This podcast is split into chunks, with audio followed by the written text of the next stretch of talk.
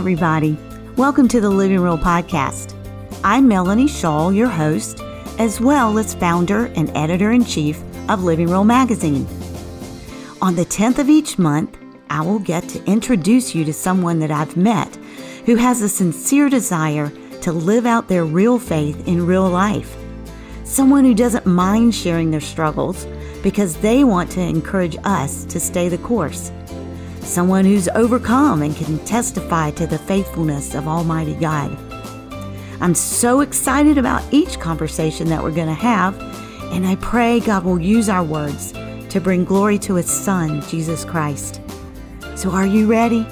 I know I am.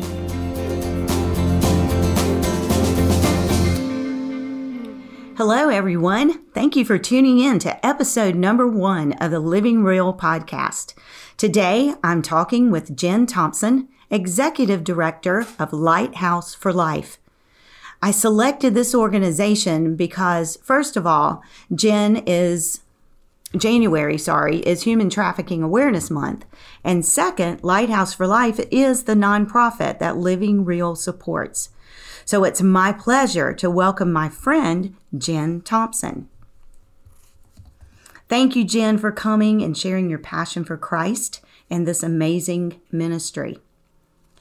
Because we might have some listeners out there who have never heard of Lighthouse for Life, please tell us about this organization and their mission. Absolutely, and thanks for having us on. You're welcome. It's a pleasure to be with you. Um, so the mission of Lighthouse for Life is is pretty straightforward.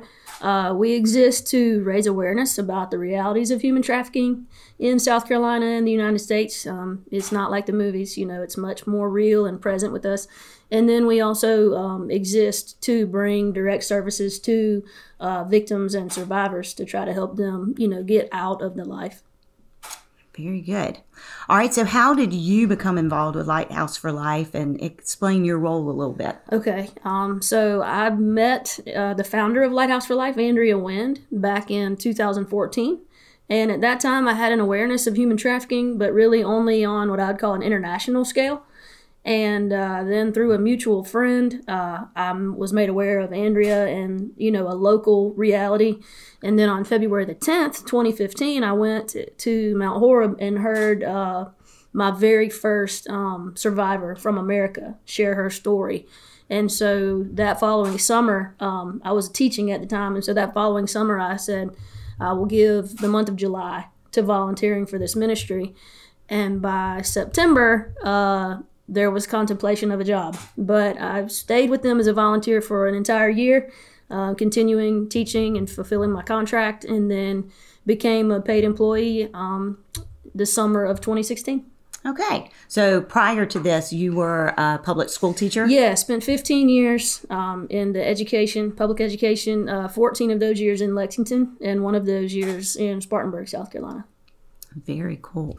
All right. So how long have you now been with um, Lighthouse for Life? Well, I guess since the the, the very beginning, uh, volunteer time t- and and all total, um, gosh, five years, four four and a half to five years. Wow, time really flies. It does. Because I remember, you know, so many years ago when I received a call from you and asked if we could meet actually at a Starbucks. So this might have been our second meeting. Yeah. Um, because you remember our first meeting. Yes. So won't you refresh my memory and our listeners Our, as to how we uh, actually met? Yeah, so you were literally the first person in in you know a job that was what I considered a ministry, you know, you know, living real and stuff, and with your church. Um, the first person in ministry that I met with to talk to about, hey, human trafficking, have you heard of it? I'm trying to volunteer. How do I do it? Like you were just like the first person that I went to, and we met at a Groucho's Deli downtown. and um, even more ironic to me was that that morning at your church at Trinity, my parents had attended a prayer breakfast at the invitation of someone else, and so you had breakfast with my parents, and then you turned around and had lunch with me on the same day. That is so crazy, but Yeah. Mm-hmm. I love how God networks people's lives together Yeah. and fulfills his purpose by just intermingling his Right. children. It's, it's just so fun to watch. Um, but on that other p- particular time that we met, it was at a Starbucks. And I think the reason that you had invited me to that, um, to have a cup of coffee with you that day was to ask me to be a prayer warrior for you. yes. And I just want to t- let you know that it has been such a privilege Mm. to lift you up and your needs before the throne of Jesus. And um, I thank you for allowing me to be an intimate part of your spiritual walk. Thank you.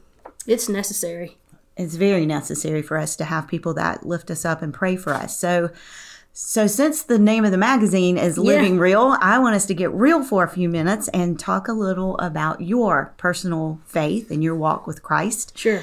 Um, so, how does your faith in Jesus Christ impact your willingness to serve in this capacity with Lighthouse for Life? Uh, so it's the sole source of the reason why I serve with Lighthouse for Life. Um, truly, uh, teaching was my niche, my lifelong goal. I had fun with it. I was good at it. I'd found a place where I thought I would retire from at that particular school. And um, one day I remember praying and saying, you know, Jesus, like, I'd like to volunteer for something. Maybe you would just give me one thing. Instead of doing a lot of things, a little bit, I asked him if I could do one thing, you know, a little deeper. And uh, he introduced me to, to Lighthouse for Life. And um, if, if it wasn't for him, I wouldn't have said yes to the job and I would have quit numerous times along the way because um, it's so dependent on him. Everything's dependent on him. But when I had the job in the school system, I felt much more um, under the myth that I was in charge or in control. And and you're when you're in a, a nonprofit where you're sus, you know you're only sustained by the support of the community provided by Jesus and wisdom and all these other things because I went from being a teacher to the leader of a nonprofit like only Jesus he's the only reason Exactly. And I think that's what's so cool is because we can't take any glory Oh, no. for anything of of that kind of magnitude anyway because it, it's not of us. No. We, we can't do it. It's the same with um, being, you know, founder and editor of Living Real magazine. I was a teacher. Yeah. And I never dreamed of being anything else but a musician. And then I end up being this. And Yeah. that's only by the grace of God and just being willing, you know, to say Mm-hmm. yes. When you ask Him for it, He's going to give you something that you cannot take credit for. that's right So, um, I know that no matter where we are in our spiritual maturing process, then we all struggle. Um, and sometimes people want to kind of gloss over the struggles and make faith look like it's all easy and beautiful and perfect, especially with social media. And we have all these beautiful memes that we can create. Um, but it's not. Walking with Jesus is joy, but it's also hard because we have to learn to trust. Every step is a step of trust. Yes. So, what are some of the struggles that you've encountered and what has helped you to overcome them? Man, well, um, when you say the word trust, uh, it it throws my mind back to the hymn that I was raised on: "Trust and obey, for there's no other way to be happy in Jesus." And uh, I didn't know what I was singing at that time, um, and I didn't really know the meaning of the word grace or the fact of the verse, "The truth will set you free." Um, none of that had the value to my spiritual reality uh, the way it does now when I first uh, joined the ministry. And so I would say personally, the struggle is getting my eyes off of myself. Um, because, like you said, if, if we say, well, yeah, look what we've done, then we have this pride. And then if we say, look, we failed, then we have this still arrogance because we're like, it depended on me. And so we have to, this one struggle that I have is a perpetual need to come to the Savior and ask Him to lift my head, like He says in the Psalms, and keep my eyes on Him, like it says in Hebrews, and to remember that He is, or, you know, I am, like He said to Moses. And so, literally, the struggle is not to be selfish, not to let the enemy tell you the lies that you're um, not the right person for the job, that you've made all these mistakes, and I have made mistakes, but it's it's you learn from them and you trust the Father, and you you just have the for me it's just a a big focus issue. I say is is just um, eyes off of me and eyes onto Him. That's awesome. Um, so, I know that you were telling me a little earlier because you've just had some surgery. And one of the things that God has taught you, even in this downtime of having to depend on other people, Yeah. delegate, some things like that. There's one word that has stuck out to you, and you noticed it when you walked into my studio today. So, what was that word? Joy. Joy. And uh, tell me about that. How has that ministered to you? Well, it's it's evolved with me and my my personal friendship with Jesus over the course of the last month, um, because I was down, like you said, um, for ten or eleven days, you know, at home with need of help, and it got heavy it's the mm. holidays and you're missing you know quote the season and all that and and then um, there was just this moment where i got real with jesus and because sometimes i think we get caught up in the idea that we have to pray a certain way or if we hear our pastor say that the way he connected with jesus was on the dock at the water then we're like, ooh, I should go to a dock with mm. water, like, or whatever it is. You know, I get up at 6 a.m. and I have my coffee and my quiet time. Like, whatever it is, sometimes I've been guilty of trying to speak however it was that somebody else might have been speaking so that I could connect with Jesus well. And what I learned and what he told me in my soul is you don't have to talk to me like anybody else talks to me. You can talk to me from flat on your back with surgery and needing help and a lot of fear and and falling asleep and being awake intermittently. You can mm. just talk to me. And so I remember distinctly on December 22nd, just kind of having this little five minute breakdown of like, Jesus, I'm I'm scared. Am I gonna get better? Am I gonna get my voice back? How's Lighthouse for Life? I don't even know. Like I was just so honest with him. And then I literally fell back to sleep. Like wow. I but I know mm-hmm. and remember that. And within 24 hours, um, the Lord had someone call me and share something with me that just broke open um, my soul. And it's kind of like that verse about the joy unspeakable or beyond words or just overflowing or all those things. And it's it's like that verse in the Psalms that you're talking about that's in your book that um, back in October when you know Lighthouse hit some really big bumps. Um, the first part of that verse, "I will make known to you the path of life," is what he used to get me through there, and I didn't even pay attention to what came after that. and then in my just daily devotion time that he led me to, very ran- randomly but not, mm-hmm. up pops the second part of that verse um, in my presence. And the thing is, we're always in his presence. And he just said to me, I speak your speak, Jen. Mm. I speak Jen. And I speak it better than you because I made you. Right. And so that's been um, the personal impact of, of that word uh, on my journey. And I hope that as I return to work, now that the holiday season is, is kind of complete and the new year has begun, that I will carry that forward, um, not on my shoulders. Again, you know, um, one of the things I've been studying is the principle of quitting.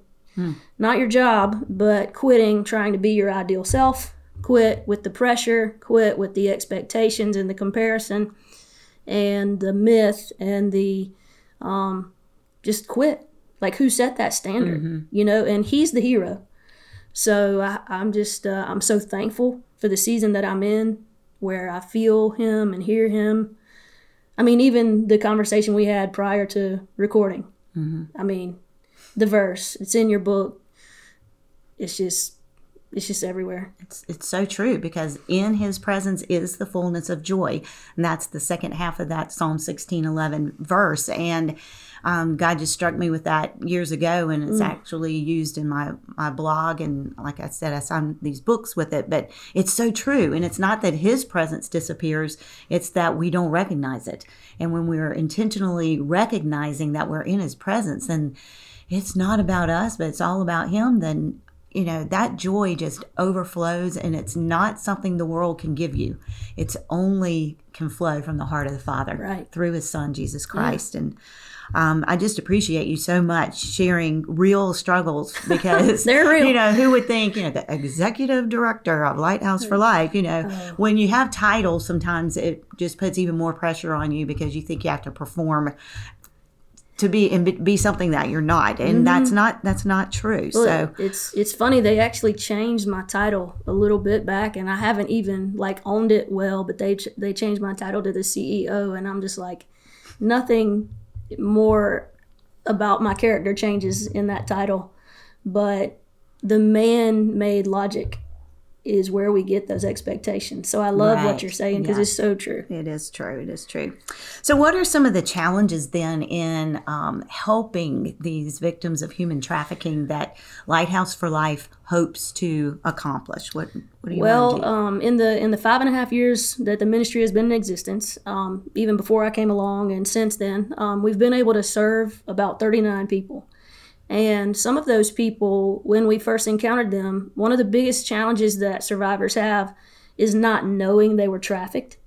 And there's a deep amount of education that I've received and continual learning about the trauma bonding and the psychological, you know, hold that um, a trafficker has on a victim, and it it um, correlates a lot with domestic violence. There's a high recidivism rate for when people leave the life and then find themselves back in that spot because of a true lack of options. And so some of the struggles are just um, allowing the person to have their own journey at their own pace and try to connect with them and serve them, yet not define them and let the Lord and and their whoever they're seeing for counseling and all those things help them in their journey. And it's it's crazy rewarding when you have someone come to you and pull you aside and say, "Hey, uh, guess what? I just kind of realized like that guy wasn't my boyfriend." Mm. And you don't say, "Well, yeah, you you you just be quiet and you just listen and you affirm the truth that they're seeing for themselves because that's how they'll keep it the best. So so sometimes the big struggle is just with identification.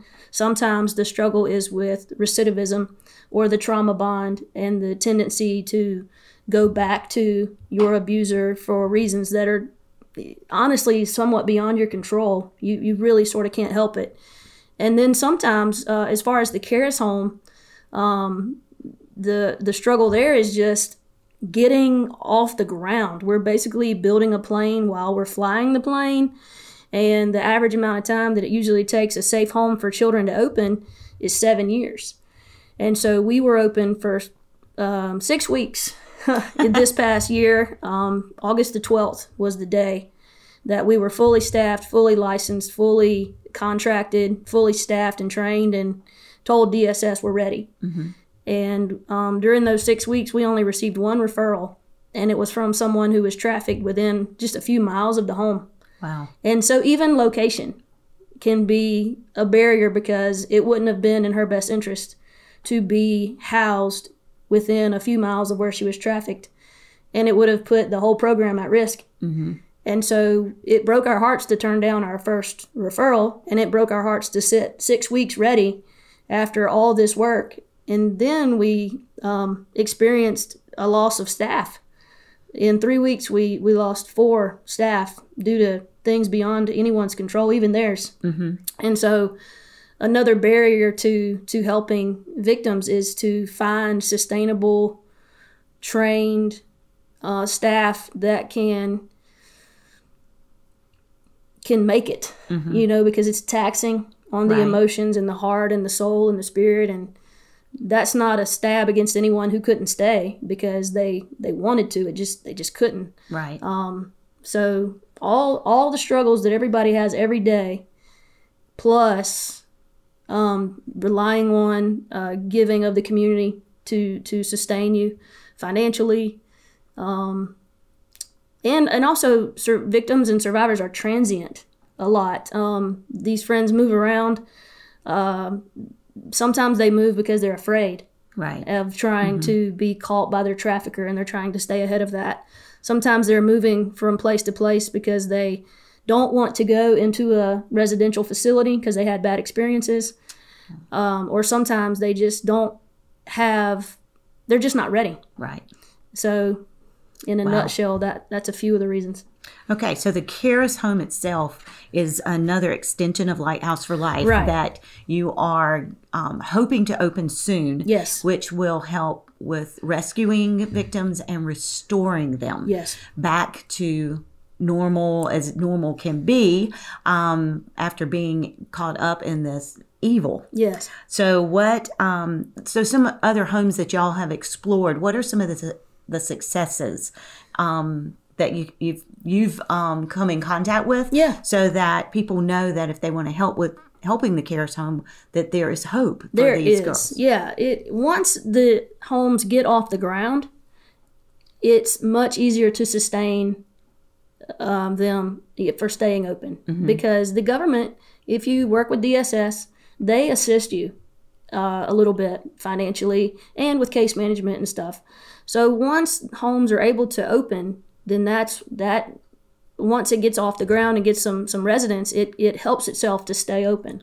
Um, the one home that's open in South Carolina, there's only one aside from our our Cares Home Plan, um, and it's called Doors to Freedom, and they were established in 2011, and they opened in a year and a half ago, a residential facility in Charleston, and so we are in contact with them all the time, uh, and when our when our staffing uh, scenario happened, we actually went and visited them and spent time with them, and have made a few adjustments to our programming to align more to how theirs works to see if that will help with our program. So in the entire state, um, the only other home for children is is Doors to Freedom in Charleston, but it's doing great. And the reason for the low amount of homes is just because of a low amount of awareness of Right. trafficking, because there are trafficking survivors that are staying in other residential facilities that do great work. You know what I'm saying? Right. But the the specificity, um, we we spent time with a group um, in Florida, um, Wings of.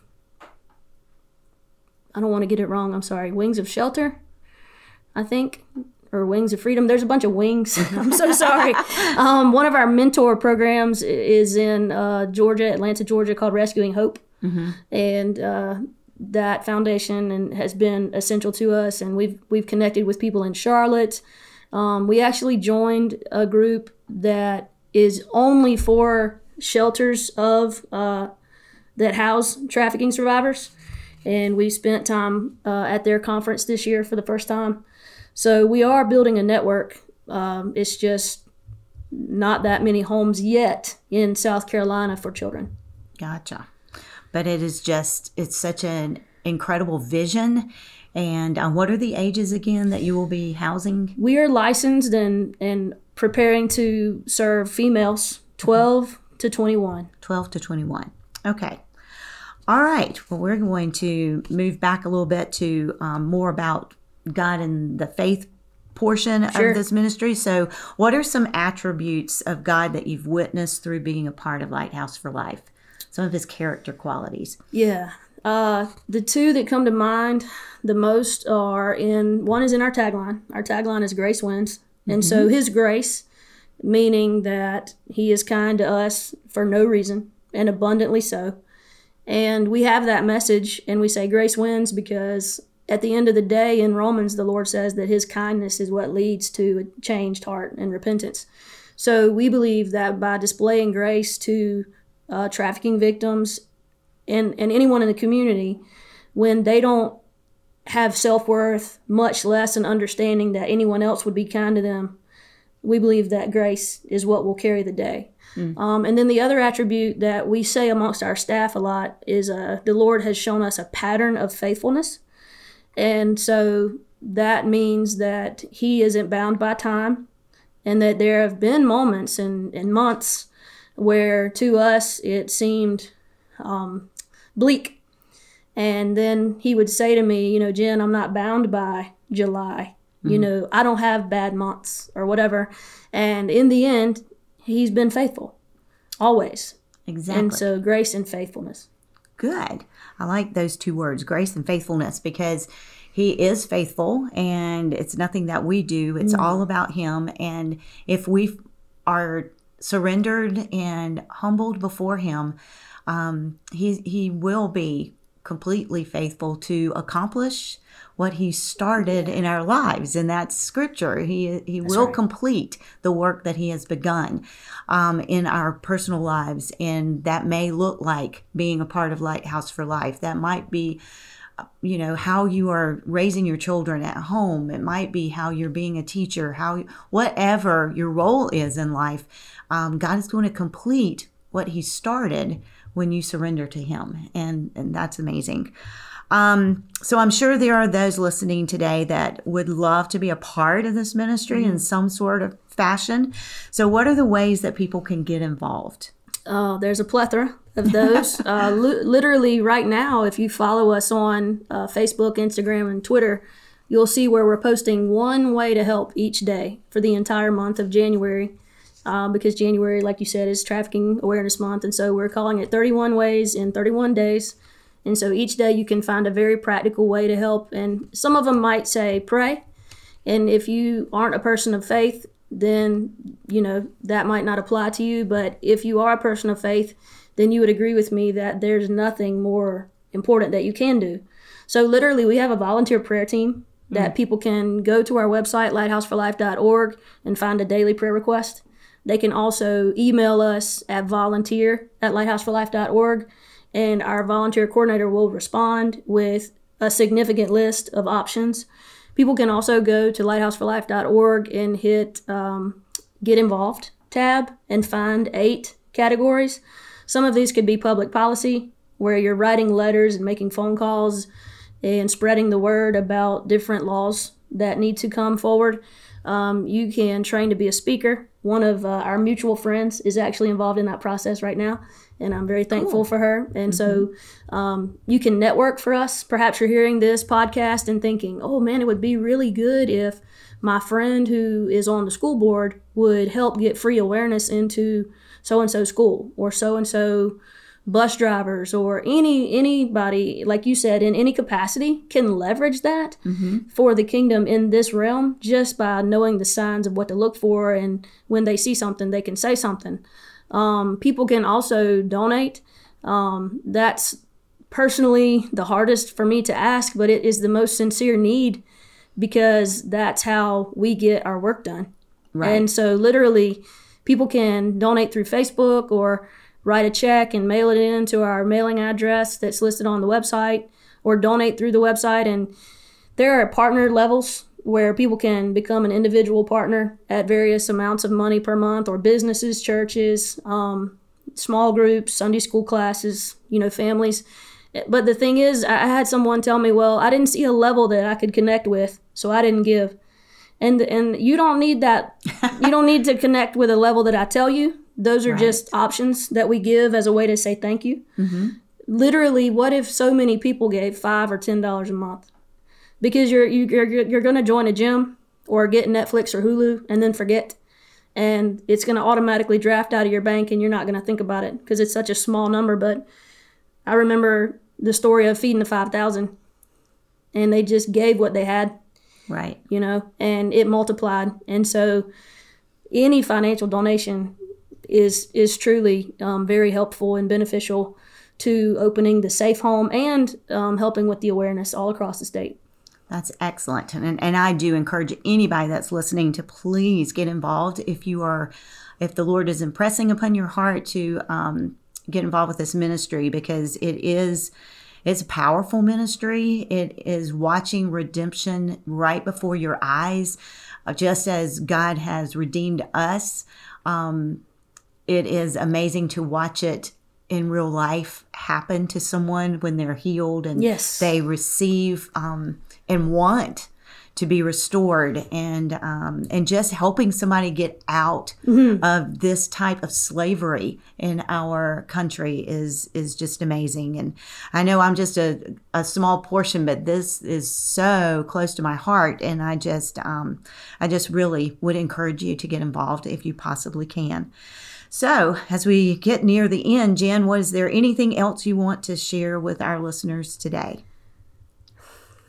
I think that the top priority I would express to anyone would be do you have a relationship that is safe and secure and steady and grace filled and faithful?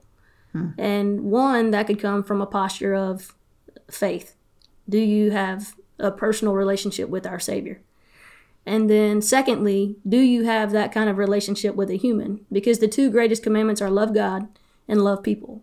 And you'd be amazed at the number of people that were blackmailed into trafficking simply because someone knew something about them, had a picture of them, had a video of them, and, and blackmailed them never even had a gun mm-hmm. to their head, just had a blackmail to their to their conscience. Right. And if they would have had one person that they felt comfortable reaching out to, it's possible that that relationship could have prevented the pain. So, do you have someone in your world like that? And are you that type of person? Are you quick to judge before you hear the whole story? Right. So, relationship, I would just end with you need a savior. And then, do you let him use you to love other people? And are you allowing yourself to be fully known and fully loved by other people as well? That is a great word. Thank you. Thank you. Before we end, I do want to um, just pray the scripture over Jen and for Lighthouse for Life. And it happens to be the scripture we used on the back of our 10th issue of Living Real magazine. It's one of my favorite verses. It's Ephesians 3 20 and 21 um, from the NIV version. So if you wouldn't mind just uh, allowing me to pray this over you guys. Now, to him who is able to do immeasurably more than all we ask or imagine, according to his power that is at work within us, to him be glory in the church and in Jesus Christ throughout all generations, forever and ever. And Father, I just pray that with the next breath, with the next step, with whatever you call this um, ministry to do next, Lord, that they are listening to you wholeheartedly and that they walk in faith wholeheartedly with you. And we give you praise and honor and glory in Jesus' name.